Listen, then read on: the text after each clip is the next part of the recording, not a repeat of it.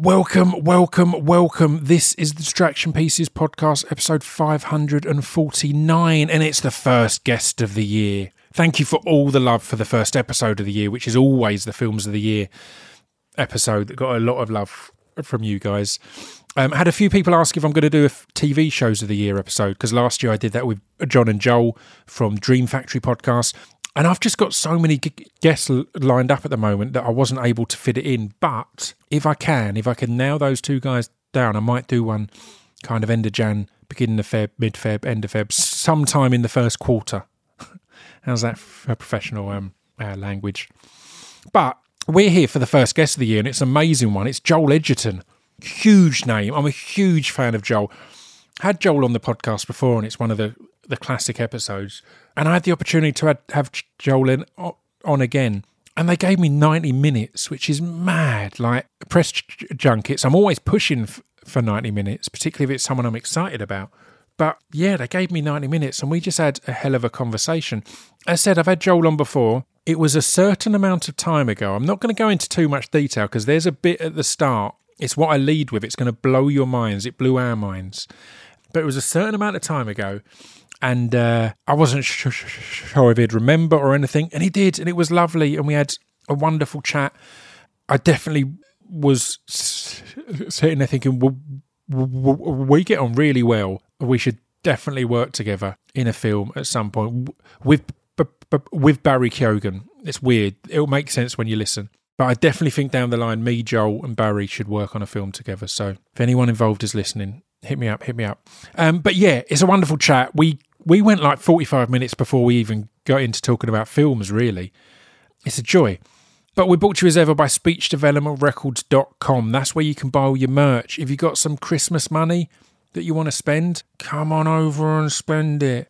Also, you can support the podcast by going to patreon.com forward slash Scroobius Pip and head to twitch.tv forward slash Scroobius Pipio if you want to just come and hang out and watch me chat, sometimes play games.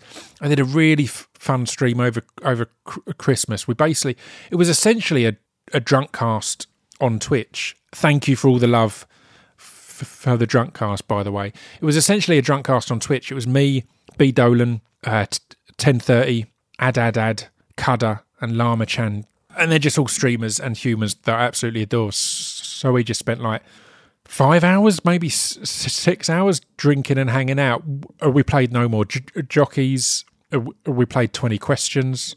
It was great fun. And that's all on there to go and, and, and watch for free if you want as well.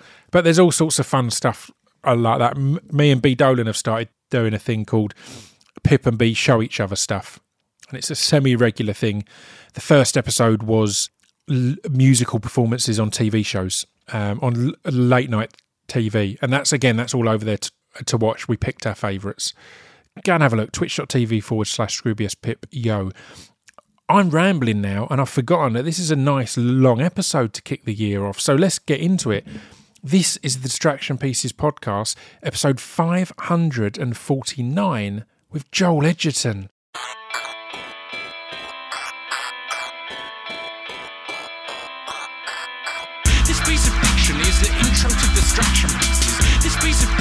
Is the intro to Distraction Pieces. This piece of fiction is the intro to Distraction Pieces. This piece of fiction is the intro to Distraction Pieces. And we're recording. Um, I'm here with, with Joel Edgerton. How are you, man? I'm really good, thank you. You came on this podcast, and the weird part is it was five years ago today. Oh, really? that we recorded in this same hotel. Yeah. So I really appreciate you coming over to celebrate our five year anniversary. And really, it's really nice of you Really, to it was like your, to the day. to five the day f- five years ago. And I think this is going to sound really insane. I think in this room, because because when they sent through, the only reason I know that I'm not a psychopath, I swear. Yeah. The only reason I know that is is you know when you you're putting things into a calendar, if you type stuff, it recommends something if it's been before. Yeah. And it said Joel Edgerton, it was like at four o'clock or something in the afternoon, but it was the same hotel and the same room. Wow. And I was like, that's weird. Weird tricks on your app- Apple iPhone too that Yeah. pull up photos from the exact day from certain years. Yeah. How funny. It's mad, isn't it? So, I mean, how have you been?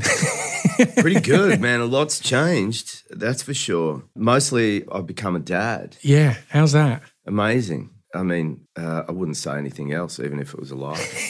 you know, That's the thing, kids that's- like, I listened to that podcast, the second one you did with that dude, and you said it was horrible being a dad.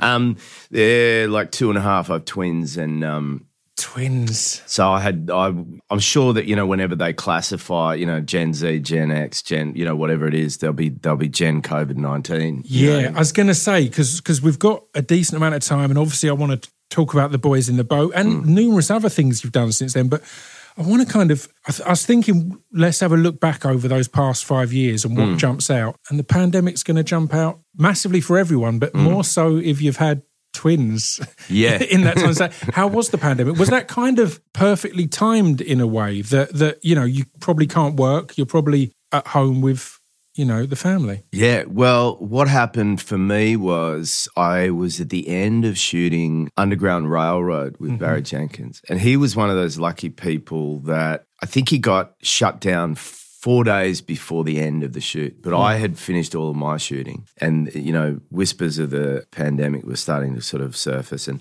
I had gone to uh, Nepal to to work to go and participate in this eye surgery camp with this doctor that I'm involved in through a, a, an Australian charity, but it's, it's a Nepalese doctor. Anyway, we were there. It's the Fred Hollows Fred Hollows right? and this yeah. Dr. Ruit, who um, runs a hos- eye hospital in, in Kathmandu. Amazing. So we'd gone up in the hills. Um, we were shooting a documentary for um, Australian Story, which I'd agreed to do if they helped focus on the charity because I was mortified about them prying into my personal life too much. And then I came back through the airport, and suddenly there's all these extra people wearing masks. And my partner and I had decided after Barry's shoot that we would go and have a holiday together, and we were going to Turks and Caicos, and I was Right. very excited about that. Yeah. And but then that got weird, you know, and we're like, maybe we better go somewhere that feels like home. Yeah.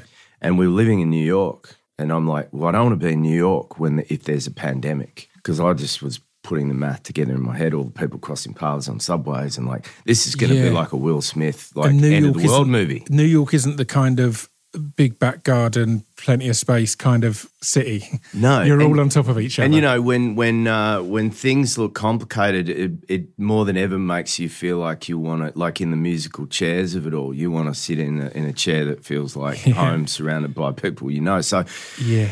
We then decided to go back to Australia a week early, and I had a movie that I was producing and going to be in, which we were almost about to go into pre on. So I was going back to Australia anyway, but we went a week early, went there, and then we're about to go to Adelaide to shoot this movie. And the world went for now, no more movies. You Yeah, know? and yeah. so we just sat in our house in Bondi, and um, we were quarantining there, and I started doing yoga every day, and I suddenly someone had told me to stop working because I, I had become a bit of a workaholic over the last 10 years because Yeah. I was like, I love Yeah. what I do. And, and I just sort of had a, you know, say with a, with a measure of empathy and, and, and mind guilt, I I was having a, an okay time and I felt very blessed.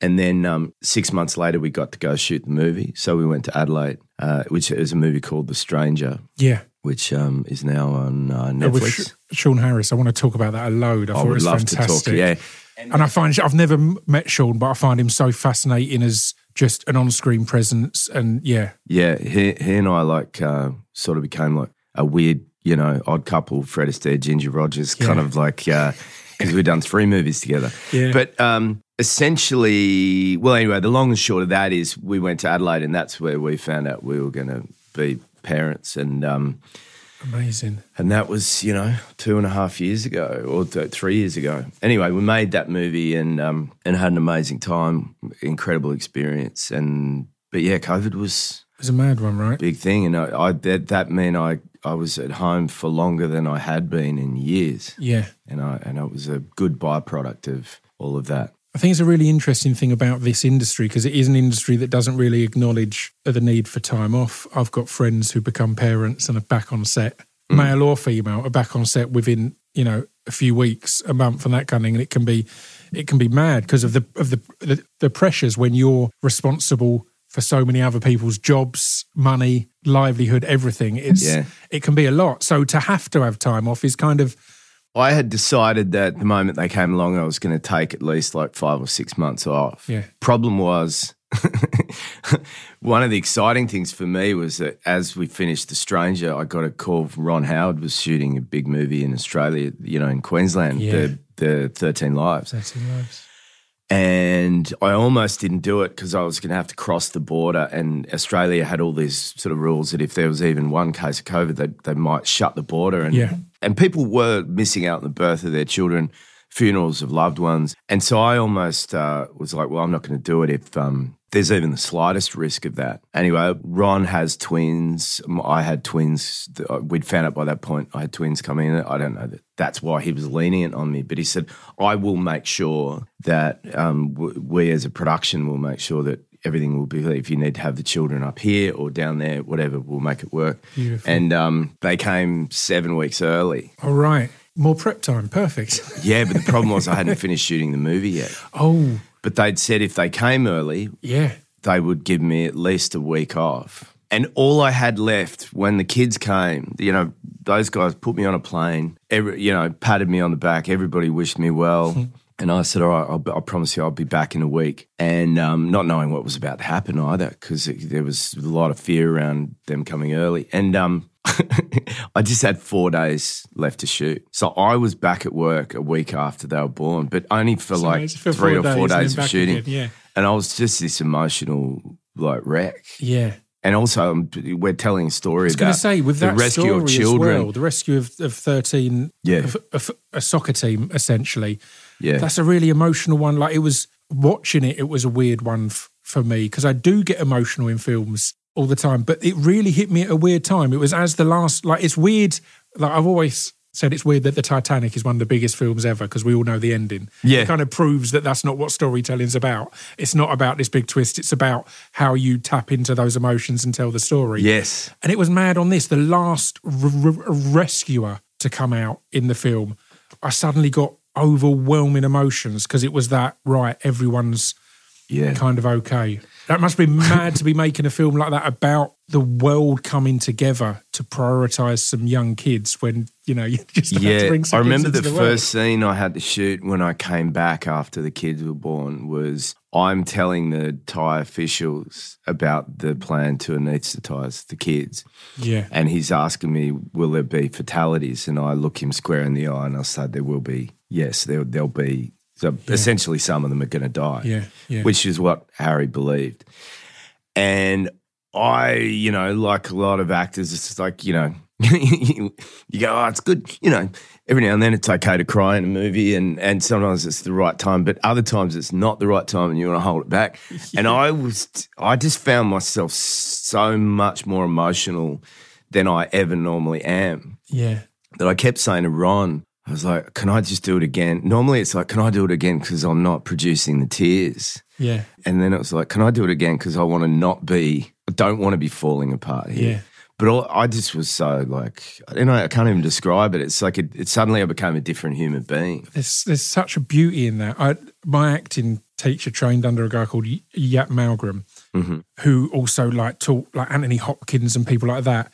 And they had a conversation at one point, and it really was a breakthrough for me because they kind of said they see so many drama students, particularly on stage, but so many drama students who are trying so hard to cry, and so many people in the real world who are trying so hard n- not to Yeah.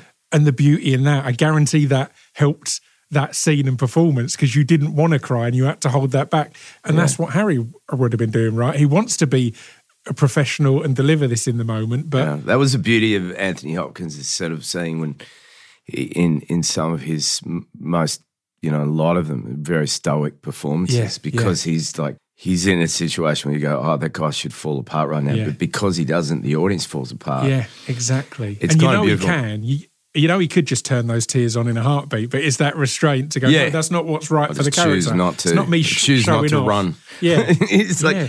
but uh, you know I remember I remember at drama school you know you're reading all these books about acting and Mamet sort of really giving the tough uh, uh, Yeah. point of view on actors needing to cry and saying the problem is that when they do manufacture the tears that internally they're so proud of he's essentially saying something akin to they're so proud of themselves that then you're negating the feeling that you're supposed to be living in. Yeah, You're yeah. like, oh, look at me, I'm crying, I'm crying. Like in your head, you go, oh, look at me, I'm crying, I'm crying, I'm crying. But that's a joyful celebration of your abilities.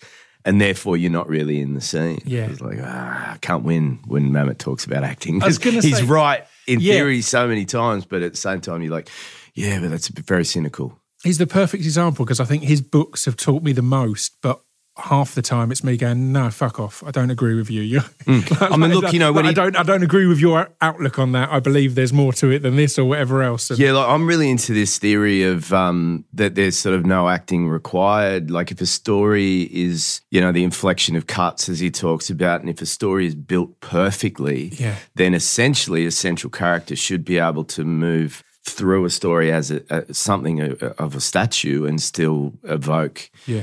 The right feelings from an audience. But at the same time, you end up in certain stories or films or, or, or whatever scenarios where you're like, no, I think I think there's some real acting required here, like some uh, indication of emotion or something. You know, and it's it's a challenge to know when to choose those things or not.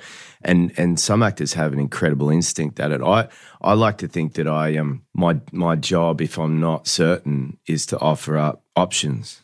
you Yeah, know, yeah, it's like yeah, yeah, I'm yeah. just going to do a bit of this and a bit of that, and you decide. But hopefully, you decide right. Yeah. Well, one of the best bits of advice I got on set was actually off Tom Hardy, who you worked with in, hmm. in, in Warrior, which I think is an, another amazing film. And he kind of said, look, if you're not sure, don't do anything. Hmm.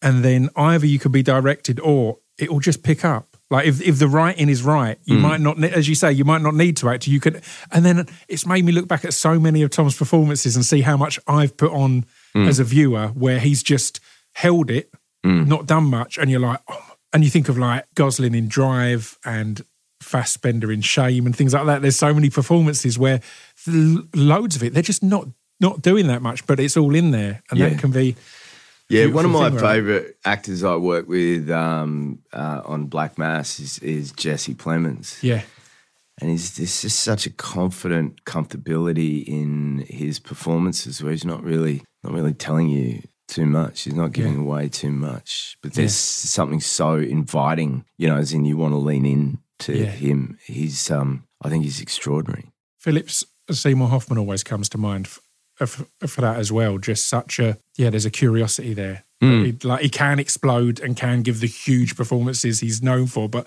so much of it is just I want to know more about this guy. Who Yeah. what's going on here? Yeah. we're going to go all over the place. It always always happens this way. But you mentioned Mamet there and kind of learning. Just up the road here, a couple of months ago, I went to see The Pillowman. Um, Oh yeah. Astounding play. Are you tempted to go back to stage at all because you did The Pillowman? Y- Yeah. You know, years back, back right. Th- th- Does stage appeal, or do you? And what are the differences, I guess, but in your focus as an actor between stage and screen? Last time I was on stage was 2010. I did Streetcar Named Desire in uh, Sydney and Washington and, and in New York. And um, I, I reckon I've got a bit of sort of PTSD about that experience. It was mostly a wonderful experience.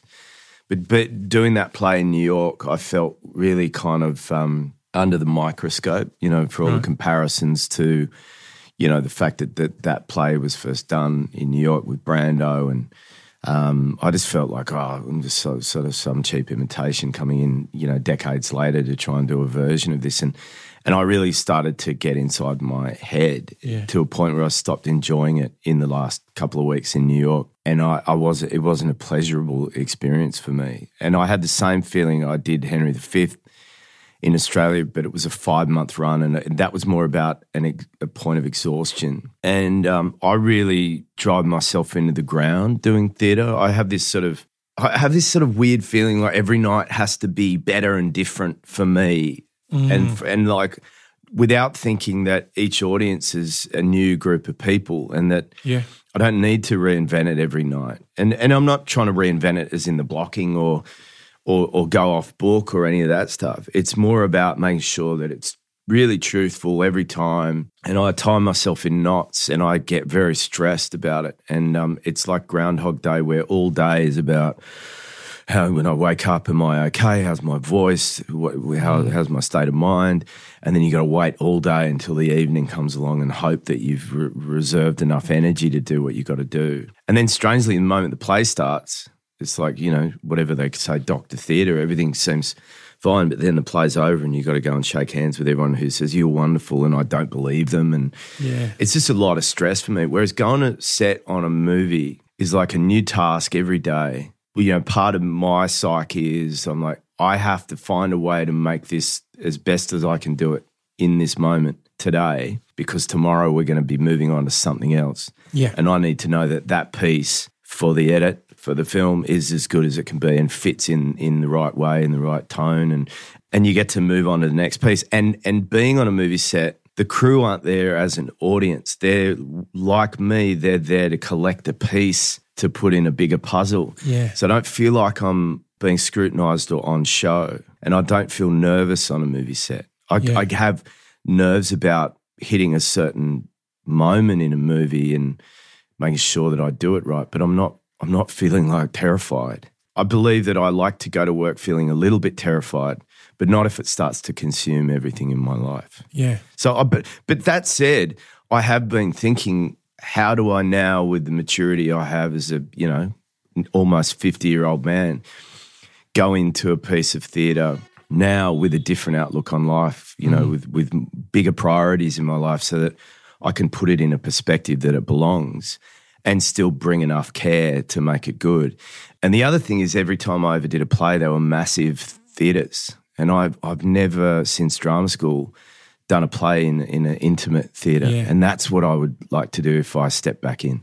It's, it definitely s- s- sounds like that would be the way to go, right? This, the polar opposite of of a play like Streetcar, where I said it's going to be Brando comparisons, re- regardless. That's going to mm. get in your psyche, regardless, in your performance, all of this. Whereas, yeah, a smaller pr- production, a newer, an, a newer pr- pr- pr- pr- production, you could probably, yeah. I, I remember hearing recently about this sort of um, Chekhov production that Andrew Scott did, and various things to that pop oh, up, and I'm just like, that. oh, that that entices Yeah. me when I hear about. It inspires me to go. That kind of thing would sound exciting. And not to say that that what I'm looking to do is do every character in a whole play by myself without Yeah, any yeah, cast members, but you hear about someone doing either reinventing an old play or, or, or doing their own thing with an old play or, or an, a really interesting new play. And it, and I do hear about those things. and go, oh, that, that actually wouldn't be bad. I also wouldn't want to do a run that lasts for months and months and months. That's what I like at the at, at the Duke of York's theatre up there because it's. I saw Vanya there as as well. I saw Andrew Scott doing Vanya. That's where I saw the Pillowman. And again, they do seem to be. They'll do a few weeks and then on to something else. Yeah, and that's kind of the ideal for for for the the the kind of actors they're getting in. I think that's ideal to get up there and scratch th that itch. Interesting, isn't it? Because in the old days, it was very hard to drag movie, you know, famous movie actors into Yeah. the world of television. But then when they said, all right, well, we're only going to do like a, sh- a limited season and then you can go off back to your, the rest of your life. Yeah. Suddenly, all these actors that maybe look down on television, or they, the more that they didn't want to do it because they didn't want to sign away seven years of their life to the one character, they were like willing to go. I'm going to do True Detective, and and now the world of television is different because of that, and because of the streamers. You know, does t- television appeal to you much? Because you've not done loads in recent years. You know, No. I- is, is it the appeal of, you know, a story that has a beginning, a middle, and an end? You get to do your work and then move on to the next one, or you know, it, is there any lure of those? Because as I said, TV has become fucking amazing. Like, Yeah. like the, the ability to to really delve into characters and pick things apart is is astounding now. So is there more appeal there, or, or do you still like the film? Well, I, I you know, I jumped in an underground railroad because of Barry and the character and the world, and and that felt like we were doing a long, big, long movie. Yeah, And uh, and then last year I shot sort of the real first proper television I've done in years because I did TV in Australia back in the um, late nineties, early two thousands.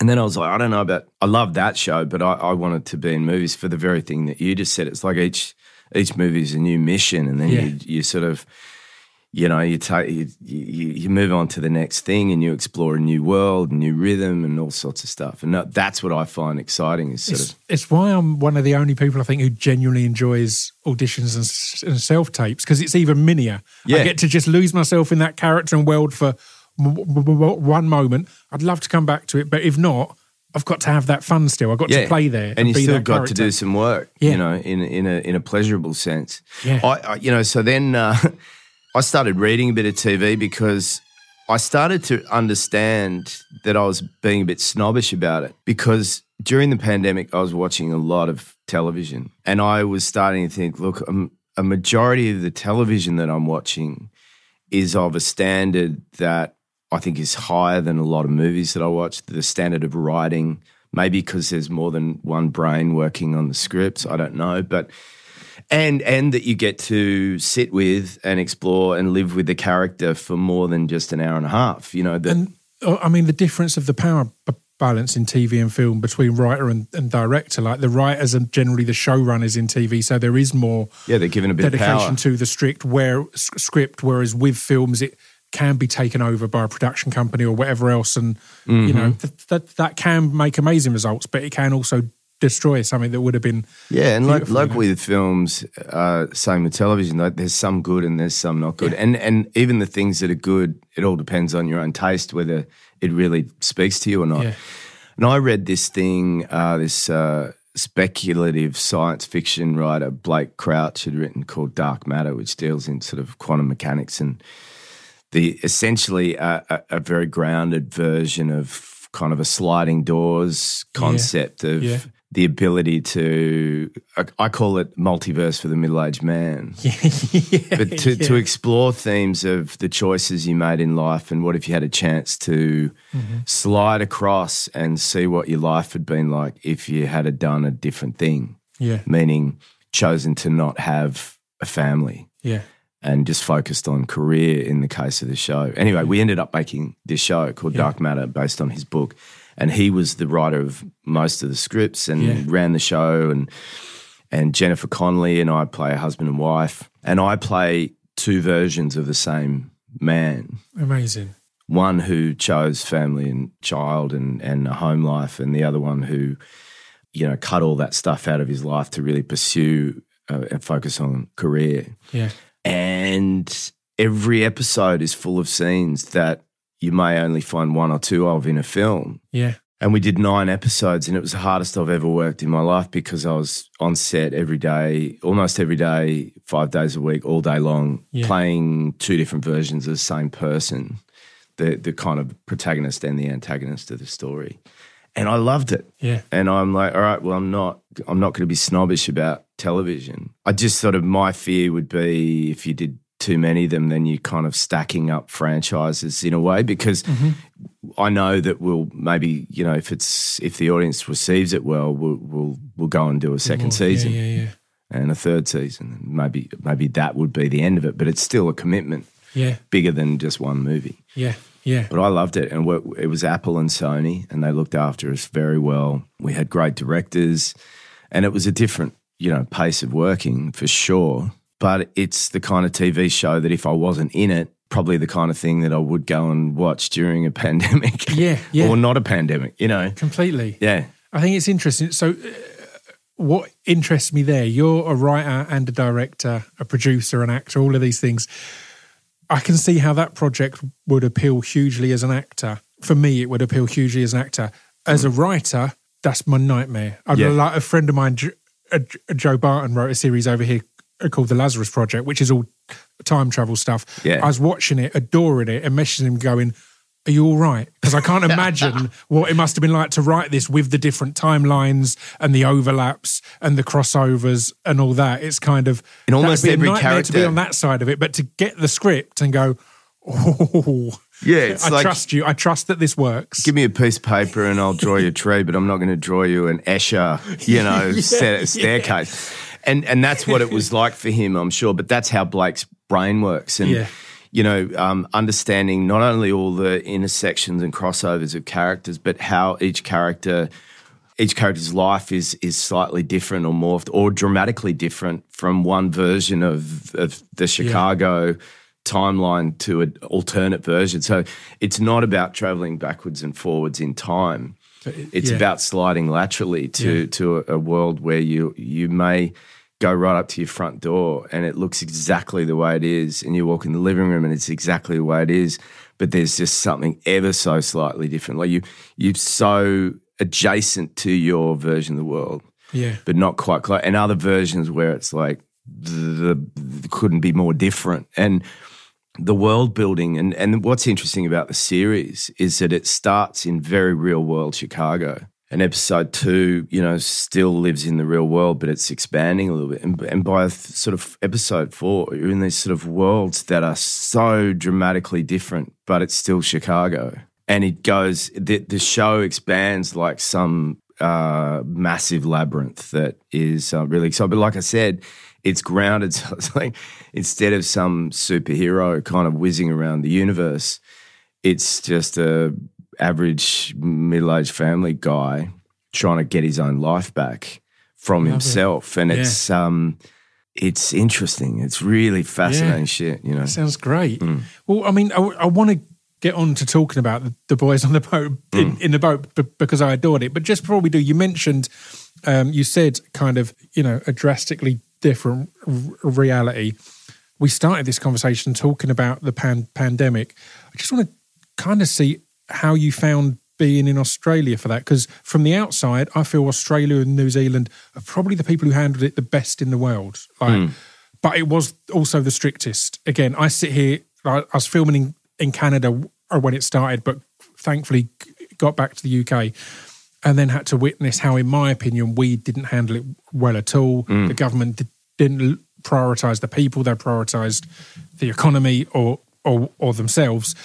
How was that being out there? And did you feel that, despite the harshness of it all, you guys were doing the, the right thing? Whereas you look at America was a prime example of as well of who didn't seem to be doing it. I was watching. In my the- opinion, I, I became like this. COVID statistician. You know, every morning I'm, like, I'm looking at the, you know, and the the people that were losing their lives every day, like Mm.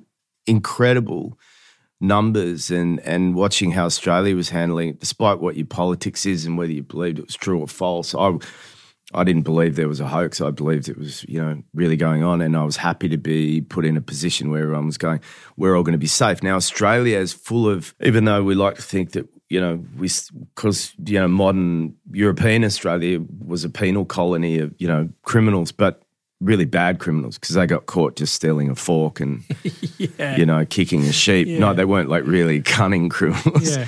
and, but we're actually not really a rebellious nation Yeah. and we're not divided or polarized in in the same way that America is right now. So when the government says do something, ninety nine percent of people go okay, so stay home. Okay, you know, none none of this like fifty percent going okay, and the others are go- going no. Wearing a mask means you're you you know you're in bed with the devil or whatever.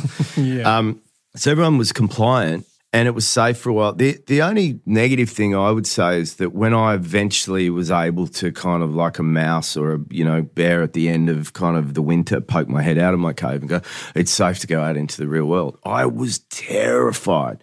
Right. And I and I, I'm sure people in the states who had kind of just sucked it up a little bit more and become sort of more hard bitten were wondering why I was so paranoid to kind of stand within two meters of somebody and Yeah. you know. So I was a little bit I was paranoid. But look, I think Australia handled it pretty well, and then and there, but then it, then it all just suddenly. It's funny how I, I was in London in uh, the beginning of last year shooting, about to shoot Boys in the Boat, and um, it was probably one of the worst moments for COVID at the time. But it had been the moment where everyone went, "Ah, well, let's just get on with things." Yeah. And it was like no one was seeming like there was anything wrong, but everyone had COVID. We all got it on the film Yeah. after having one dinner with all, all of us. Yeah. And, um, you know, every day you turn up and you're like, where's, you know, where's George? Mm. Uh, you know, he said home.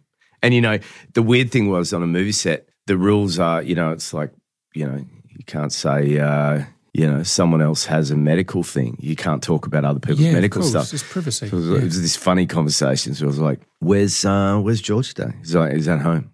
He's the director of the movie." So he's has he got COVID? He's like, Uh, I can't say. He's at home. like so he's got COVID. I can't say, but he's got COVID. it's like, If it was something else, you'd be able to say. yeah, yeah, yeah. But you know, like, um, yeah, the COVID. uh, You know, it was um, it was a it was such a strange time, and like you know, I I being Australian, there was very few people that if you're Australian that you knew were actually really deeply affected by it. Yeah.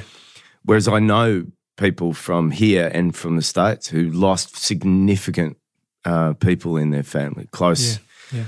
loved ones, or had massive um, long COVID that's really affected their ability to move in the world. Um, we were very lucky that we had such a strict policy, and a lot of people judged that policy.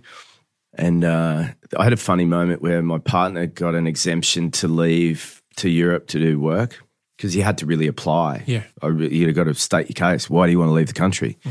But when you come back, you got to go to a hotel that you don't choose, put in a room that you might hate Yeah. for two weeks, um, and you pay three thousand dollars yourself for the privilege of having to do that. Yeah.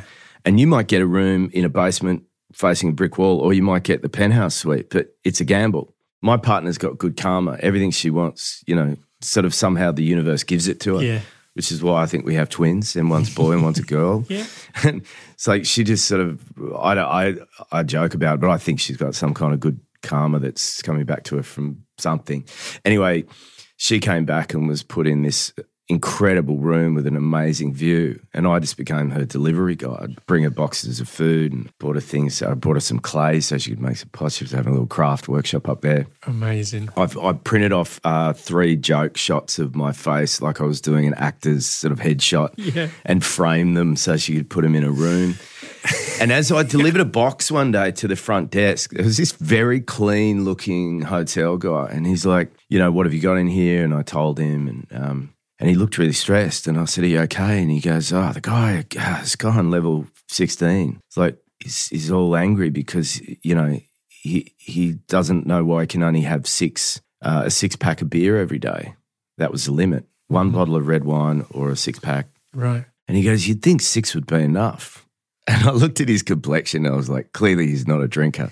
'Cause Yeah. there were people who were probably opening a can at like, you Yeah. know, nine in the morning and then they're, they're out by lunchtime. You've got nowhere to go and nothing you can do. And then he and then he pulled out this little uh, cutting knife that I had in there because I'd given her some bread and some cheese.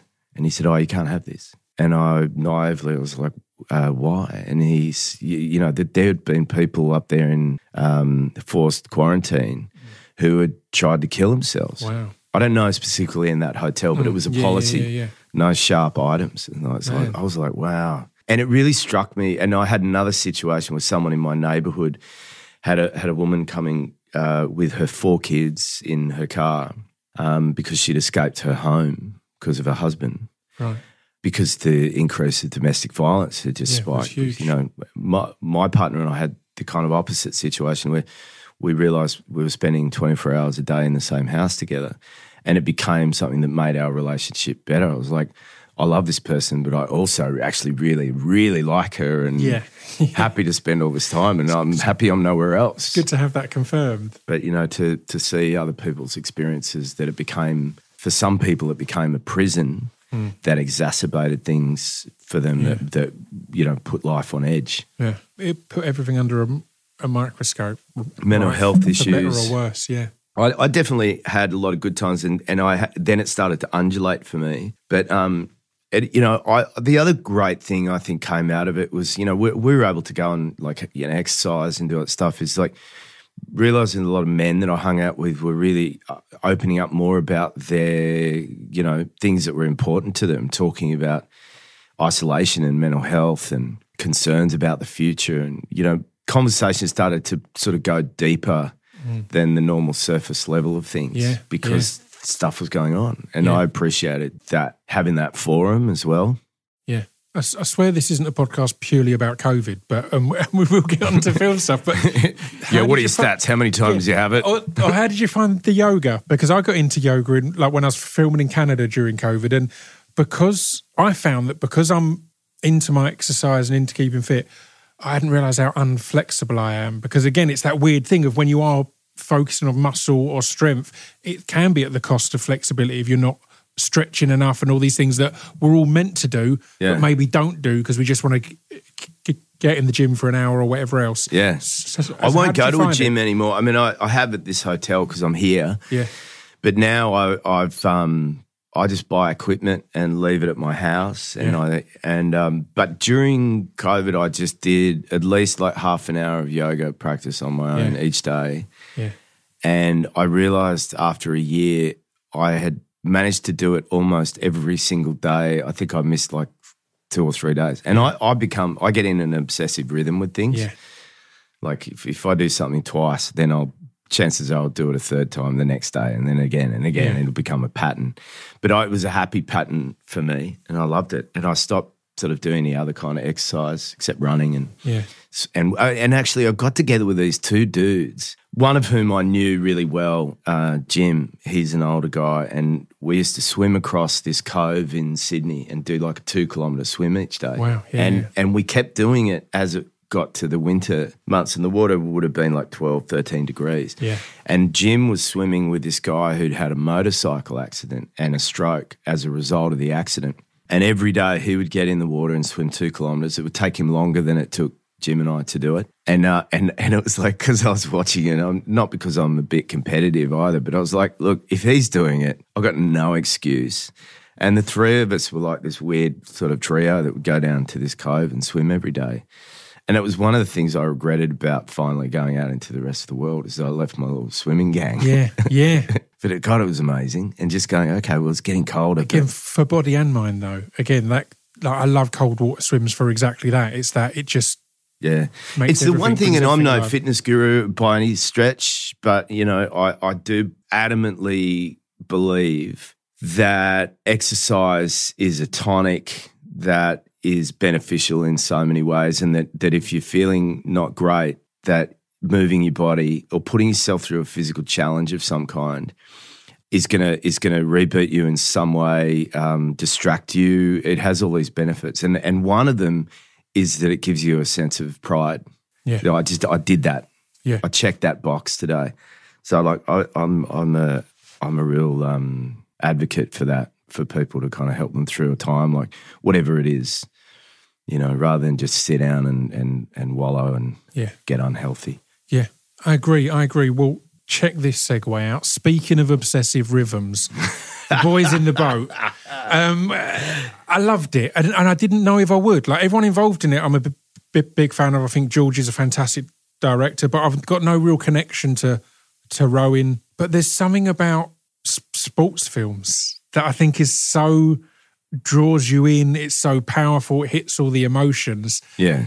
how how is that to be part of, of someone and when it's a true story again Yeah. it's that thing that really you, you get those emotions and you feel it you know Well, here's the thing. I reckon, uh, you know, when we made Warrior, I know tons of people who who were reluctant to see it because they're like, I'm not into MMA, but the film's not about MMA. You know, Yeah. the film film is about about family and and and other things. The sport is the garnish. You know, I I became obsessed with uh, Queen's Gambit. I was yeah, like, yeah yeah I like I appreciate chess, but I never thought it would be gripping. yeah yeah And then you know, if you made a movie about knuckles or to- Yeah. co- tossing a coin Yeah.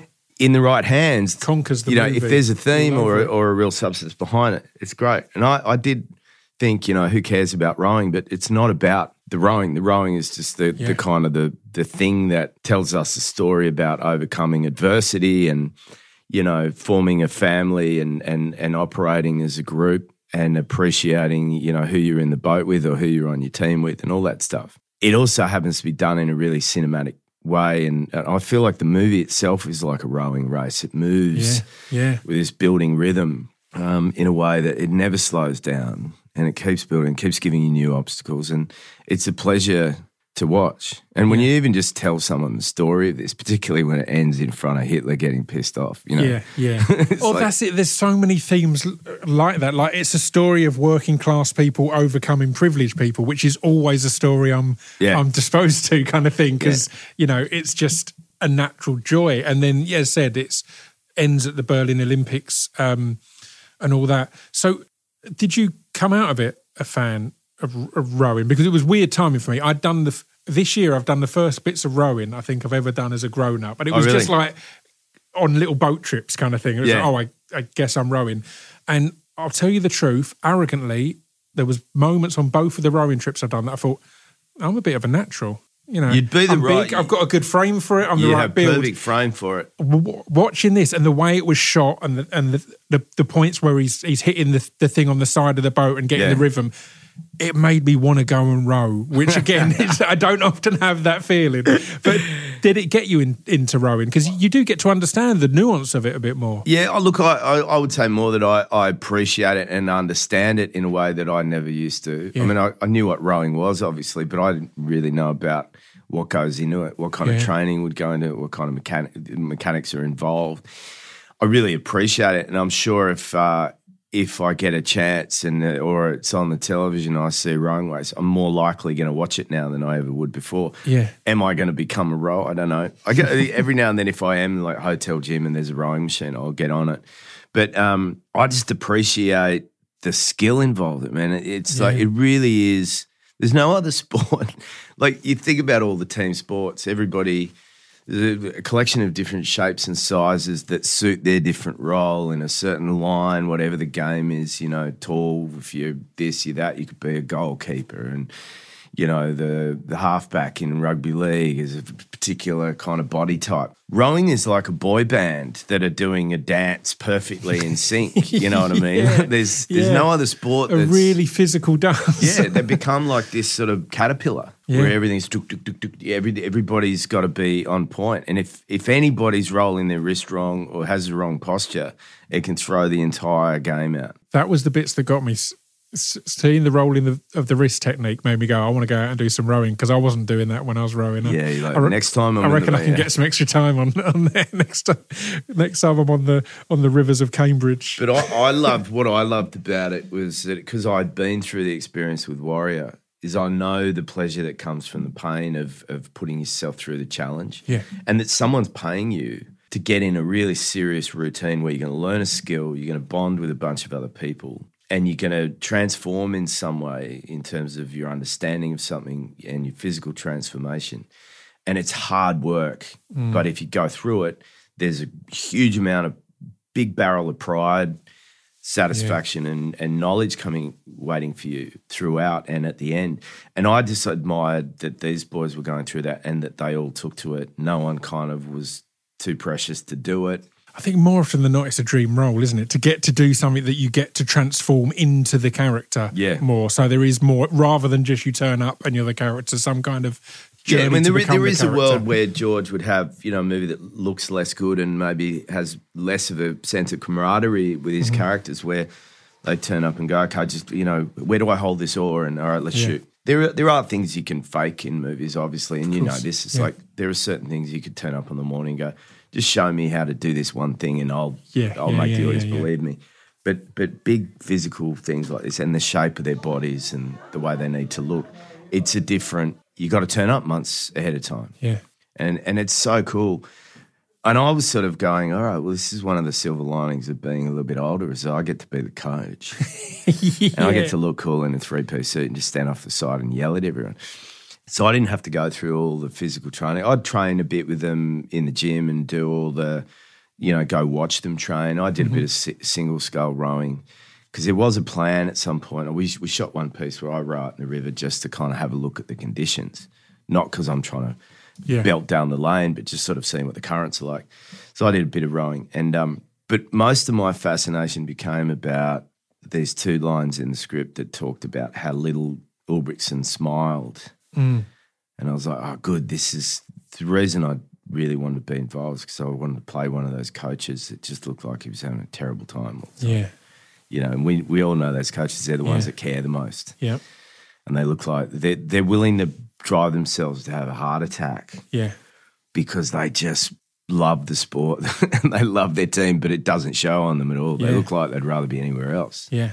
But then the value when coach smiles at his wife is then or is then th- through the roof. It means Yeah. so much more because you've Or got when he just moment. says to them, you know, for what it's worth, I'm proud of you boys. yeah. Is that moment when um, you know you see coaches sort of sharing the you know the the trophy with their team, and you go, oh, finally I saw that guy's teeth. Yeah, he's yeah. a happy guy Yeah. because he won. Well, that's one of the things I, I liked about this was he's not a coach that's got these constant big r- rousing speeches. If anything, it's laughed at how It's underwhelming his all speeches are at yeah. points. It's like here's the facts. It's like you know, let them know you care, kind of thing. That's Yeah. like people like, but and that was a nice ch- change in the sports film because it's normally about you build up to that big speech before the big row. Yeah. And I don't that. know how you feel, and I know I know this is sort of a, a kind of a thing all around the world, but you know the general non-verbal nature of fathers. Mm-hmm. You know, and coaches are fathers to me. Yeah. you know, male coaches are fathers with with um, in many regards. The, and my my father's a very emotional and and um, open man and willing to talk about things, but he's not verbose. You know, he's he's not he's not a sort of an essay of words on every subject. So a hand on my shoulder with a little squeeze says Yeah. a volume of things to me Yeah. that, that can easily trigger me in an in an emotional way, and and just telling me that you know I did a good job or I'm, he's proud of me. You know that means so much, and and there, I think there's something in the non-verbal space that we're looking for guides from people that are guides to us. Yeah. And parents are guides and coaches are guides. So when they're when they're hard to read, we're projecting that I'm not doing good enough. You know, I got to be better. I got to be smarter. Yeah. I got to be funnier. Whatever, and that silence. You fill it with effort because you're like, I, I want to see you smile at me. I want to see you tell me Yeah, that I'm good, you know. yeah, So I think that's to me why some coaches, you know, the the angriest ones are the sometimes the winningest ones because their team is like, I don't want you to be so upset with me all yeah. the time. And again, it adds value when they do have those moments because it's not in their nature, and you know they're having to try. I know I've had like so my dad's generation and the generation before him aren't big huggers and things like that. And in recent years, my dad has consciously decided he's going to hug us more and show that emotion. And I had a moment earlier in this year where I'd had kind of a rough year, and my dad was round mine, and my, my brother was round mine. And my, my brother was cooking, and my dad comes in, and we all have a bit of a chat and a catch up. And then we're about to go in the living room, and it's clear that my dad had thought he wanted to give he'd thought on the way round he knows i'm having a rough time he wants to give me a hug but you generally do that on arrival right so we walk into the living room and just before he takes off his coat he's like oh um and gives me a hug and it was kind of awkward and weird but kind of be- all the more beautiful because it wasn't just here's the natural thing it was him consciously saying i want to give my son a hug to say it's all right to be feeling these emotions and this kind of thing and that kind of thing is just it means more right yeah, it's it's big. so, so, so, so, playing kind of a paternal role like that, how was the atmosphere on set? Were you, did you slot into kind of a paternal r- role as amongst the actors? Because again, a lot of, of younger guys, a lot of newer guys, amazing talent across the board. But Yeah. did you you slot into that paternal role on on set as well? Well, I, you know, I I'm aware that I've you know been around for a while, and I'm aware that you know, like young guys coming up, you know, like I did when I was their age, or like a lot of them are not that young, but when I was in my early twenties, I looked up to other male actors, and you know, I've seen certain things they'd done, and and um, if I got a chance to work with someone like that, it was a real pleasure. And I sometimes forget that I'm now that to Yeah. a younger generation of actors. I don't of course. you know, I don't ever carry that with me thinking in a in a bragging way, but I started to feel like oh, some of these guys were excited that I was in the movie, and that made me flattered. And I was like, Yeah. oh yeah, yeah I've, been- I've been around enough that Yeah, maybe there's a few things they'd seen, and that they were happy to work with me. So they they projected that onto me. Great. Anyway, I think when when I was doing little moments or scenes with them, I think like the boys in the film, they were they were eager to kind of match, you know, to do the right thing in the scene. I mean, I always, I think most actors always feel like they're they're trying to get the most out of themselves and don't presume that they've got everything covered easily. You Yeah. know, like so I'm I'm concerned about making sure I do the right thing too, but I think they think I'm made of Teflon and they're the new kids on the block. Yeah, You know, exactly. And I could feel that, and I felt that a- admiration from them that made me like, oh, okay, I'm like. I'm now like a middle aged actor that's been around a while because I've always Yeah. got this idea in my head that I'm still a baby, and Yeah. I'm not. You know, Yeah, that's these industries. That, are, they, are they right? I came from music, doing rap into into film, and they're all Peter Pan industries. They're all industries where we get to not really acknowledge that we, we're we're growing up, we get Yeah. to just keep playing.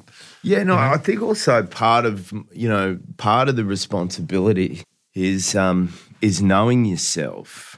You know, which I think is a challenge just in life, not even just about work. It's like kno- knowing yourself, not not not checking out and and just going, okay, well, I'm getting older, so my job is to get cynical and and unfit and unhealthy, and I'm just getting closer to death. And I'm not talking about that, but but knowing how, for example, in cinema, how do I present when a camera is pointed at me, and what roles do do I play? And and still, hmm. again, not to put yourself in a box, challenge yourself within that. But now I'm I'm a guy who's almost fifty. Now what what do I get to explore now that I haven't had a chance to explore before? Yeah. And what do I happily let go of? Yeah. that I can let go of, that I'm can't- I can't see myself as that thing anymore that's of a different generation. Doesn't mean to say I don't have access to change rhythms and energies and but but there's a whole world of characters now that are available to me. And now that I'm a dad, I have this real relationship with the idea of being a father that changes the things that I'm interested in doing. You know, mm. I I I read stories about parenthood now or relationships between fathers and children that that have a much bigger impact on me. That now I'm like, I want to I want to tell those Yeah. stories. And now as I write, you know, characters that I'm writing now have children, whereas ten years ago I was maybe writing characters that didn't have children Yeah. Yeah. and it's changed things. And I and I really like to think that a way to kind of participate in the best way is to start to really continue to know yourself as you evolve. it's it's it's it's not always easy though, right? Like I've I've I know I've got one script that I've I've written that the character I've got in mind f- for me in it because things t- t- t- t- take a long time to get made. I'm a couple of years away from having to acknowledge it's not me anymore. it's someone else in that role. That character, like at the, at, the, at the time I wrote it, I was like, "This is perfect. I'll smash this role. It'll be ideal." And it's been it's that few years. I'm like, "Oh, maybe Yeah. maybe this might have to be, maybe this might have to be a writer director and not actor thing. So Yeah. because it's We did that with the King. Uh, David Michôd and I had started working on the King uh, like f- probably seven years before we made it. right. And I, I was sort of getting a bit too old to play Henry V anyway, because he was he was super young. He was like in his early thirties when he became the king, but or younger even. Anyway, I, I sort of had played that character on stage at the age of 22, I think. And then I was like, we'd written the movie and we changed it in our own way and all that stuff for for all sorts of reasons. And then, but then I started to realize I'm not, can't do that anymore. Like Yeah. I, I think part of part of the the drama of of that is is a young man put in this position of power and and that it will diffuse some of that power if he seems like a more capable older mm-hmm. experienced of life man so then i was like well you know maybe i'm too young to to do the Falstaff thing and i'd have to eat a lot of food and then but then when we started to explore what defined an old man in that era I was like, yeah, I would have been an old man. I'm Yeah. at the end Yeah, of life point, expectancy. isn't it? Yeah. Whereas you know the ex- the understanding from a modern person is that oh, if you're playing an old man, he should be in his like sixties or seventies. Like no, like being your late forties was like yeah, Yeah. you lived a good life, man. Yeah. so I was like, I slid across, Yeah. you know, which I did selfishly because I was involved in creating it. You know, Yeah. whether I was a, the best person for the job or not, I don't care. perfect. Yeah. well, I mean, y- you speak of becoming an actor that people maybe see attached to a project and be excited t- to work with. George Clooney is Yeah. one of those. Is one of those people f- for you, right? And I look, I, I really enjoyed Master Gardener as well, and you've got Sigourney Weaver in there and people like that. Are there people that you you, you, you see attached and go, oh, that's kind of Oh, yeah. exciting and a, a buzz? What comes to mind for that? For, oh, absolutely. I mean, I mean, I could probably type out a list of hundreds of actors that if you said, "Oh, you'd like, you know, do you want to do a movie with this person?" I'd be like, Yeah. "Yeah." I mean, I was in a room last night at some after party. I went with my partner to the London Fashion Awards. And Yeah. there was even a few actors in that room. I was like, oh, "Can you just imagine? You know, what's the story where we could do something Yeah. together?" Yeah. And they're and they're not just older actors that I've grown up watching, you know, mm-hmm. like Meryl Streep, and you know, I mean, I, I'm a huge fan, obviously, as as the whole world is, of Mark Rylance, and Yeah. there's so many. oh, And I, I was at the Marrakesh Film Festival and saw Willem Dafoe, and I'd be like, oh, that'd be a dream too. You know, there's so Yeah. many. I'd have a big list, but also contemporaries of mine, and and younger actors. Yeah. you know, all across the board, I see young performers and just go, oh man, that, the things that person's capable of. You know, I've become really, you know, relatively good mates with Barry Keoghan, and you know, there's people on the internet who reckon we're, you know, cut from the same physical family cloth. Yeah. That we must share some DNA, and I can sort of see that too. And Yeah. you know, so we we've sort of talked a bit about like what is the thing that we could do together. 100%. Um, and I just love him, and I'm really fascinated by what goes on in his mind when he's in front of a camera. I completely agree. I had him on the podcast years ago, and we're both big MMA fans, and we just I can't remember if it was on podcast or off. We were just nerding out about that for a while, and Yeah. he's got that feel of even back then. He's got that feel of there's a guy, there's an actor and comedian Guz Khan, and we worked together years ago, and we would always say, you know, when you meet someone and, and they're real or proper. Yeah, yeah. As, as we'll say here, Barry is that. He's got all this talent. He's can't miss at the moment. I thought Yeah, the Green Knight, another great Yeah. film. I thought Barry, and that was just astounding. Yeah, yeah. Um, and then Saltburn recently, everything. He's just he's flying. you know, and uh, the other person I thought was great in that was this Jacob. I thought Yeah. he was just extraordinary in that. There's something about Barry, and every now and then there are actors, and I, you know, you brought up Philip Seymour Hoffman. There's, there's other actors that, are, that have been around the day. You know, Gary Oldman, and Mm-hmm. you know, heroes old and new. Is is that there's there's something about certain people, and they're in front of the camera, whatever character they're playing, and you just find yourself leaning in Yeah, and wanting to get inside Yeah. their brain yeah, and they can and then they've got you in the palm of their hand and and i don't know that there, there's a certain amount of craft and skill that goes into that there's a certain amount of you know je ne sais quoi yeah. you know who knows what it is ben mendelsohn is one of the best at that you know like um, um, wha- whatever he does Yeah. he invite he invites you in you lean in and you don't want to take you don't want to look away I couldn't agree more. He's one of my most kind of studied actors that I'm kind of because I don't. I'll always watch him and think I love that, but I don't know what he's done there. Don't know I need to have yeah. another look and go. Well, what is it about that? But you speak of Barry, you know, you yourself and maybe Ben all feeling like you kind of cut from similar cloth.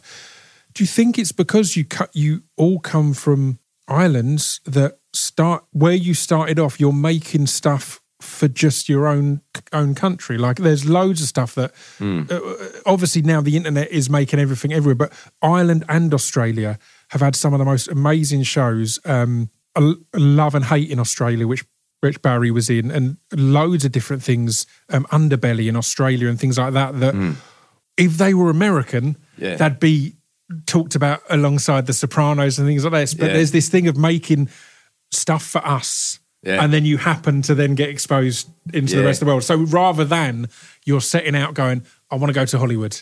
yeah I want to be in Hollywood.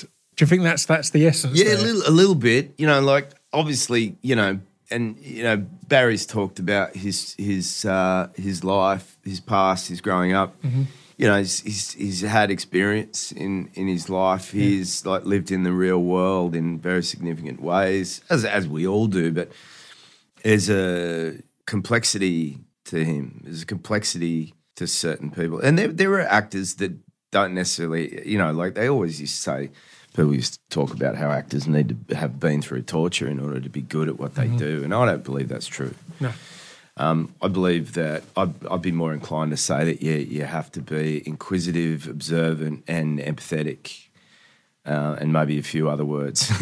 but those things, Uh, I think, uh, there's a quote you, I've always loved: "Observation, not old age, brings wisdom." Mm. And I think that sums it up. It doesn't have to be that you've been around forever. It's just that you've been paying attention. No. and that's the same thing. It doesn't mean you have to have gone through hell, but you need to be, Yeah. be paying attention. And I think you need to be a curious mind, and Yeah. and and through that, and and the right dose of empathy, you also can get to a place where you're not judging who you who you are pretending to be, hmm.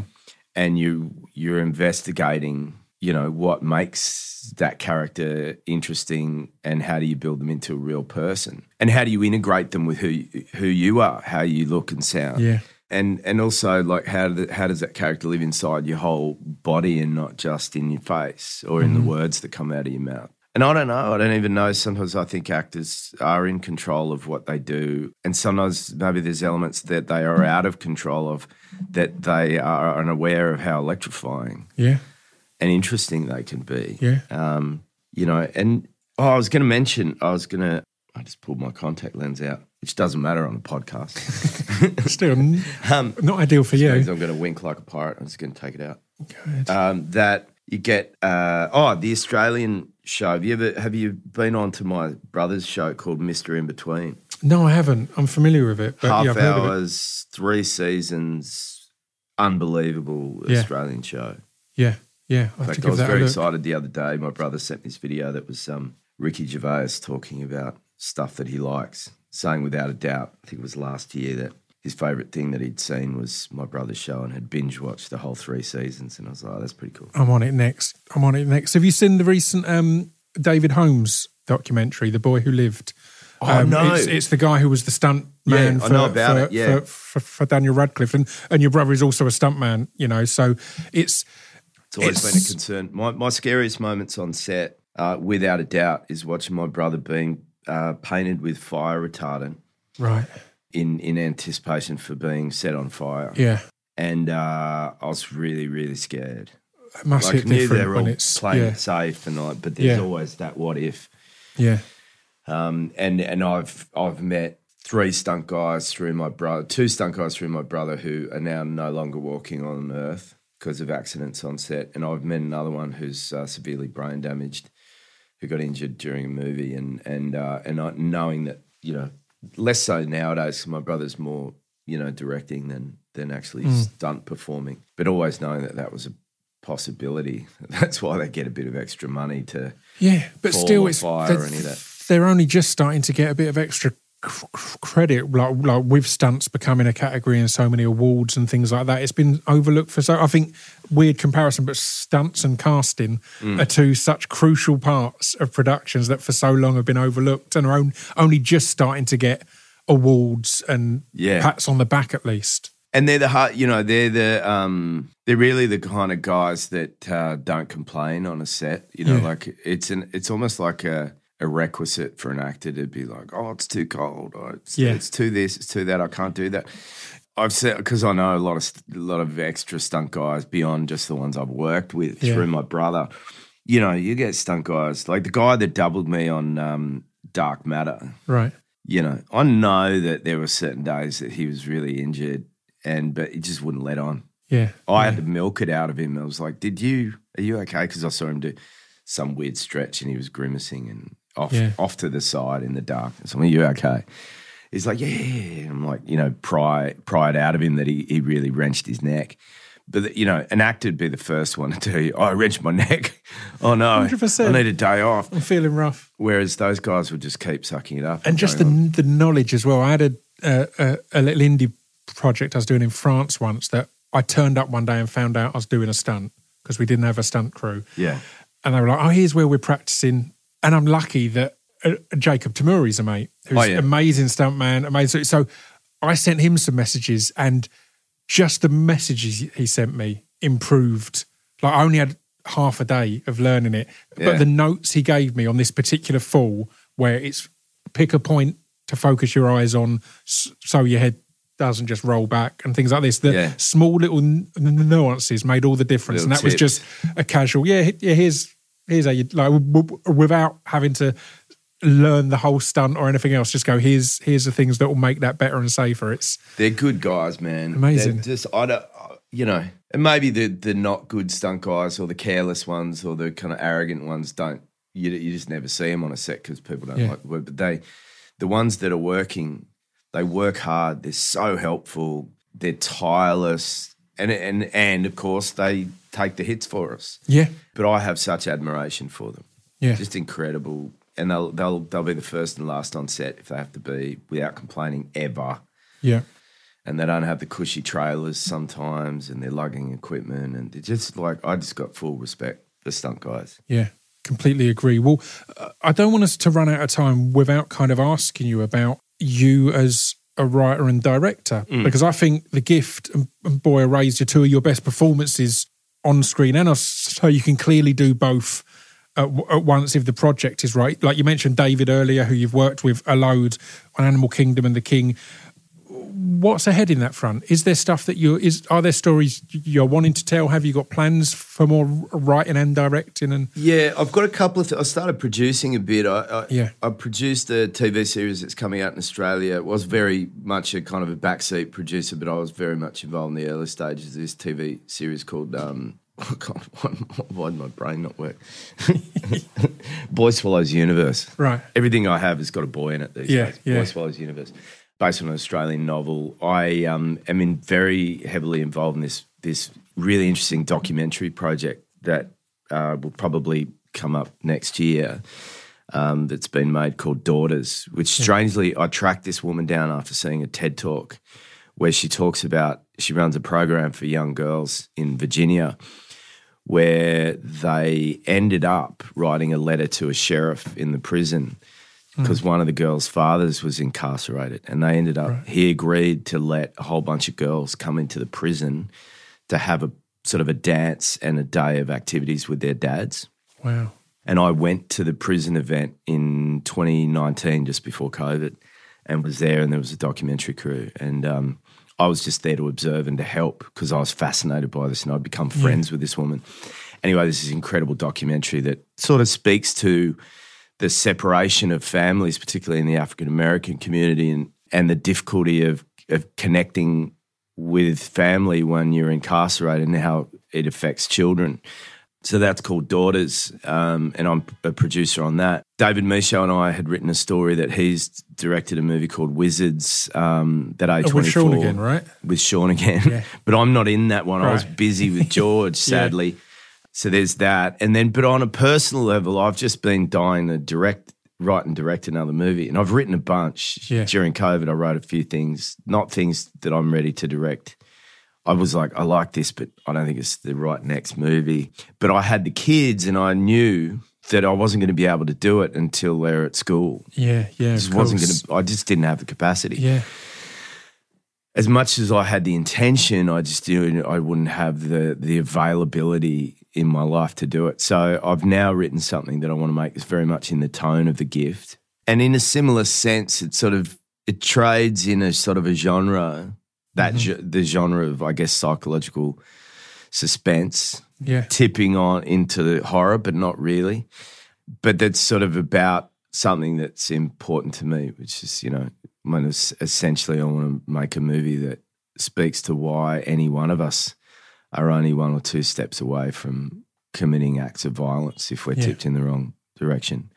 And just looking at, you know, kind of the average social human animal yeah, and like, why do we see these things happen that we read about and go, oh my God, like, you know, someone stabbed someone over, you know, having their lane taken from them on a highway. yeah, As, and it's not a movie about road rage, but essentially the whole, what I want to make is sort of kind of a movie that's essentially a kind of a rage in some way. And, um, but with elements of mystery and suspense to it. So, such a fashion, fascinating topic because I think the way we absorb media now means we dehumanize everything and we don't see how close we are. Like every everyone's a villain.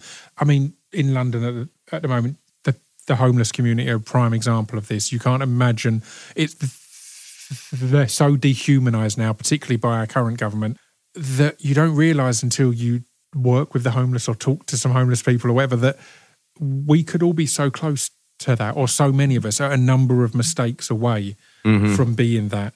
And I feel that with almost every horrific thing that happens. Not that I'm on the edge and I'm about to go on a, a killing spree, but I can see the steps. Yeah. you know what I mean. I can I see these things and go, that's horrific, but also I wonder who they were the week before or the month before. yeah, you know, I'm really interested too in, in the pettiness of middle class. yeah, yeah, you know, is um, you know, like I often say, like if I if I have any issues, you know, I consider I very much consider myself middle class, even though I'm in the world of the arts field, which sort of makes you feel like you're in a floating island of Yeah. weirdness. yeah, But I'm middle class, you know, I'm a white middle class male, and these sort of petty concerns that I see in the middle class, you know, you know, and it's easy to say to someone, "Hey, you know, but look at the newspaper and look at what other people are going through," and and you do go, "Oh yeah, I'm I'm." Even if this is happening in my life, or I have this stress, or my kitchen's flooding, or whatever, like I'm still one of the luckiest dudes Yeah. that I know. But that's not to say that your own stresses aren't relative to your own your own sphere of thinking. Yeah. But I'm really interested in how there's a certain pettiness that you can observe in uh, in someone like Myers' life who goes, "Oh, I'm all frustrated about this." You're like, uh, "You're actually okay, dude. Like, fucking settle down." But then people like me, or people in you know that look like me, that have a big, you know, a middle class cushy life, do these fucking crazy things, and you're just like, there's this stress that lives in all of us, and and every now and then you might realize you're the person that is the straw that broke someone someone's back. Yeah. You know, you're the you're the tipping point, and it's not about you. Yeah. You just happen to come along at a moment when that person was ready to fucking blow, Yeah. and then the next day they wake up and realize, why did I do that thing? Yeah, like, yeah. why did I do that? Like, if I'd have just had a nice long sleep and and looked at myself in in relationship to the rest of the world, I'm pretty good Yeah. you know. And I think a lot of people get overly concerned by small things, but but stress is real. Yeah. You know, I think it's why road rage is the prime example of that because we've we're going fast, so we've got less time to calm down and mm-hmm. think about it and go, "Oh, this is petty or stupid." Mm. We're speeding along, but it, the pettiness f- fascinates me. It's so weird. So. Uh, this evening, I'm recording my big end of year podcast, which is just me and two mates I've known my whole life, and we just get drunk for Oh, yeah. five hours, put the whole thing out. It's a it's a mess, but it's always good fun. We- We've done it every year as the end of year thing, Uh, and I always make notes of things to talk about. And l- literally, just before I walked in here, the note I added was who writes bad reviews because that's again, it's the epitome of, of pettiness. It's such a mad thing to go, and whether it be on a restaurant or on a Yeah. podcast, it, I'd listen to another podcaster who had got some a bad review and was going th- uh, through it. Just who would take the time to go? You know what? I want to let them know yeah. that human know that I think they're shit. Isn't It's that like, crazy? Why? I often keep it about like it's, it's okay to think it. Yeah. Like, you don't have to like everyone or everything, but why do you feel the need to let them know? You know, look, I, I think criti- critical um, narrative is is is important, or critical responses to things is like, but but my way of doing it would be to say, you know, and it's a little cushy too, but sort of like lead with the positive. You know, find merit in something, or if you're going to say you don't like something, don't get the knives out. You know, this is Yeah. my problem. Is like filmmakers. Authors, painters, musicians, anyone who's putting their work out to be judged mm-hmm. is a human being that put a lot of care and and tried to do something and tried to employ people and whatever their intention is, they didn't just like do it like clicking their fingers. It took Yeah. Then to presume that you come along and watch it and go, I'm going to use this as a creative writing exercise in humiliation. yeah, And it, and sometimes I get this feeling like reviewers are all waiting in the shadows and they all look at each other and they go, "Is this one of those ones? Do we all get to fucking like Yeah, stab this yeah, guy in the kidneys?" Yeah, yeah, yeah. And and they all flex their creative writing muscles and and I can't help but sit back and go, "Okay, that was a clever thing you just did, right?" You know, smiley star for you for being so pithy and and and ironic and clever and witty and blah blah blah. But go walk in that person's shoes. Have you ever tried to make a movie? Have you ever tried to paint a picture or write a book or write music and release it? Like, don't be vicious because you hurt someone. You really hurt them. And smarter people, and I, I consider myself, you know, slightly smart, are gonna look down on you for being cruel. Yeah, yeah, yeah, yeah. Because you now you're essentially a, a, a, a gossip with a typewriter Yeah, you know, you're a, you're a little town gossip. Yeah, you're like, look, yeah. look how smart I am. I remember someone writing a review about a movie saying, 10 things I would rather do than watch this movie again. And they were things like pull my fingernails off and, Yeah, yeah, yeah. you know, fill my mouth with spiders and staple my lips shut and all that. And I was like, okay, that was clever, but it was cruel. yeah. So fuck you. Yeah, You know? completely agree. Um, well, I mean, I'll start t- to wrap things up now, but before we do, I do want to talk a bit about Underground Railroad because Mm. I thought it was absolutely astounding. I think Barry is astounding. I wonder. I feel I didn't hear enough people talking about it, and I think we were at a point of exhaustion socially with uh, all the Black Lives Matter stuff that happened during the pandemic, w- with the pandemic itself. But it felt like a really important show to me, and it's it's a period piece, but it's obviously reflecting on on modern times as well. Whether that be things going on in America, obviously, like the recent voice referendum in mm. Australia was mm-hmm. was heartbreaking to see. I know that's that that's something that you showed your, your support um, to the right side, in my mm. opinion, on how important I guess is are these stories to make us reflect upon where we are in society now, where we should be in society in the future, how far we haven't come or how Yeah. far we have come. It's a really good question. I, I suspect that a lot of people didn't really get through all of uh, Underground Railroad. And I can understand why, if there's like, because, you know, on one hand, you could argue that the way to uh, talk about subjects is to wrap them up in a different parcel, is to make them less less confronting. And um, if you have um, a message or an opinion or whatever, is is um, is to wrap them up in a in a in a way that people get uh, tricked almost into the cinema or under watching and go, oh, I didn't know I would know this about history or you know, for example, I think Get Out was was a movie that talked about race, but it was Yeah. wrapped up in a horror movie. Yeah.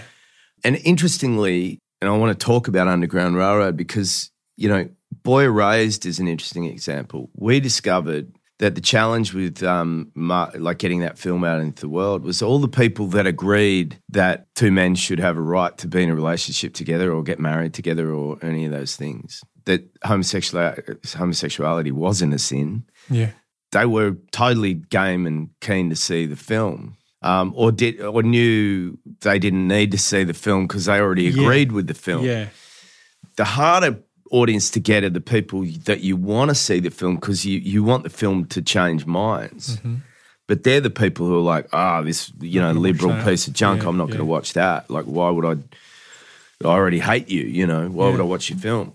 So the the the challenge is what form do you or how do you dress up your story? Now, when it comes to Underground Railroad, there's no skirting around what the, what Barry's done. Mm. Even though the, there's a magical realist element to Yeah. the, the, the fabric of the book, Yeah. The railroad. it's also itself. a document like within the narrative it's a record and and it was important for barry that that becomes an indelible record for some people they don't want to watch it for some mm-hmm. people they're like i know and that's that's either too confronting for me because it it it's it's my ancestors and i can't take mm-hmm. myself into that space um, or I already know that that was the world that my ancestors went through, so I don't need to watch it. And all people that are you know have a different color skin who are like, I don't want to know that that my ancestors were responsible for participating in that stuff. Mm-hmm. Yeah. So I think there's a lot of people that go confronted by the the horrors and the violence kind of of the go, truth. I'm glad it was made, but I don't want to look at it. Yeah. But then there are people that will really, really turn their attention to it. Yeah. You know, and I, I'm I'm certain Barry was aware that you know there were there are going to be a number of people who go okay, and I, and I knew people who watched the whole thing, but they were like they watched an episode and then they needed a break. I had a break every time. And Normally, I, put it on to binge it, and then I was like, "This is going to take a few weeks," Mm. you know, because it was exactly that. It's it's a lot. It's beautiful. Yeah, and I knew made. people who watched the whole thing, but they took like a week just to like absorb each episode. Yeah, but I think what he did is remarkable, and and and I think he got some of the best out of me that I've ever been Yeah. able to provide somebody, and um and I went into there with a real fearful uh, excitement of going, Yeah. how do I do this? How do I how do I lean into this? You know, and I, I had a, an incredible time with him. I love it. I love it. Well, I'm going to wrap things up there because I want you to find out how the Peppa Pig um, experience has been for your family w- whilst in London. I don't want you, you have to hold off on that excitement any longer. So, Pig. it's funny, I, you know, like I I have I recently went to the Marrakesh Film Festival. Was on the jury. yeah, which was I actively chose to do a because I was you know flattered that they would ask me, but I was like after a year of you know being through strikes both as a writer and as an actor, I was like Yeah. I need some inspiration Yeah. from younger filmmakers, like see what people are talking about, how they're making films, and I was so glad I did it. But I, I watched 14 films in seven days, Wow. all subtitled, real brain exhaustion, but yeah. like so happy, happy I did it. But I realized like I saw m- more movies in that seven days than I'd seen almost all year. Yeah. I've seen been in the cinema three times Yeah. because of you know kids. I blame my kids. It's your fault. Um, but um, I've seen every episode of Peppa Pig numerous times and and Miffy, and I'm just wondering how these things are going to influence my next film. know, I love it. I love the the Bluey is the best. the mixture of Peppa Pig, Bluey, and fourteen subtitled films Yeah, entered into the Turkish film about- Turkish films. about is, is an Islamic, you know, school, uh, uh, you know, film in Mo- Morocco evoking hidden stories about the bread riots Yeah. and you know, like all this stuff, and then Peppa Pig. I mean, the drama in George's uh, dragon balloon, like floating up in the sky and getting rescued by a parrot, heavy. People thought that getting Greta Gerwig to do a Barbie movie was was was mind blowing. I can't wait for what's n- next from you, bringing together the worlds of Peppa Pig Yeah, and Bluey. And that's a message to the audience out there. Hold on to your pink outfits that you wore to the Barbie premiere because you're going to need them for my real world Peppa Pig movie. I'm going to be Daddy Pig. it's it's going to be the Barbenheimer thing, but in one movie. it's, it's it's not these two separate darkness and light. Let's bring them together. I'm just gonna I'm gonna I'm gonna shoot Peppa Pig the movie, and I'm gonna wait for uh, Christopher Nolan to make his next film, and I'm gonna make sure that the titles fit together, and I'm gonna capitalize on it. Wasn't that the most extraordinary thing? All you need is a subheading, and you'll make it match up. Yeah, that was that was the crazy thing. It Literally, in, in uh, I was staying in Hampstead, and at the Everyman Cinema, yeah. where it normally has the titles of three movies, it just said for three weeks, it just said Barbenheimer. Yeah, the madness. well, I appreciate you taking the time. It's been a pleasure to catch up. I look forward to seeing you again in an, in another five years. Make on it, this, yeah, on well, this three. date. Let's make it three. All right, let's we'll do go it. five, three, Yeah, and then I'll break just it be- down. You'll just be a co-host. well, I appreciate you taking the time, man. Thank you very much. Thanks.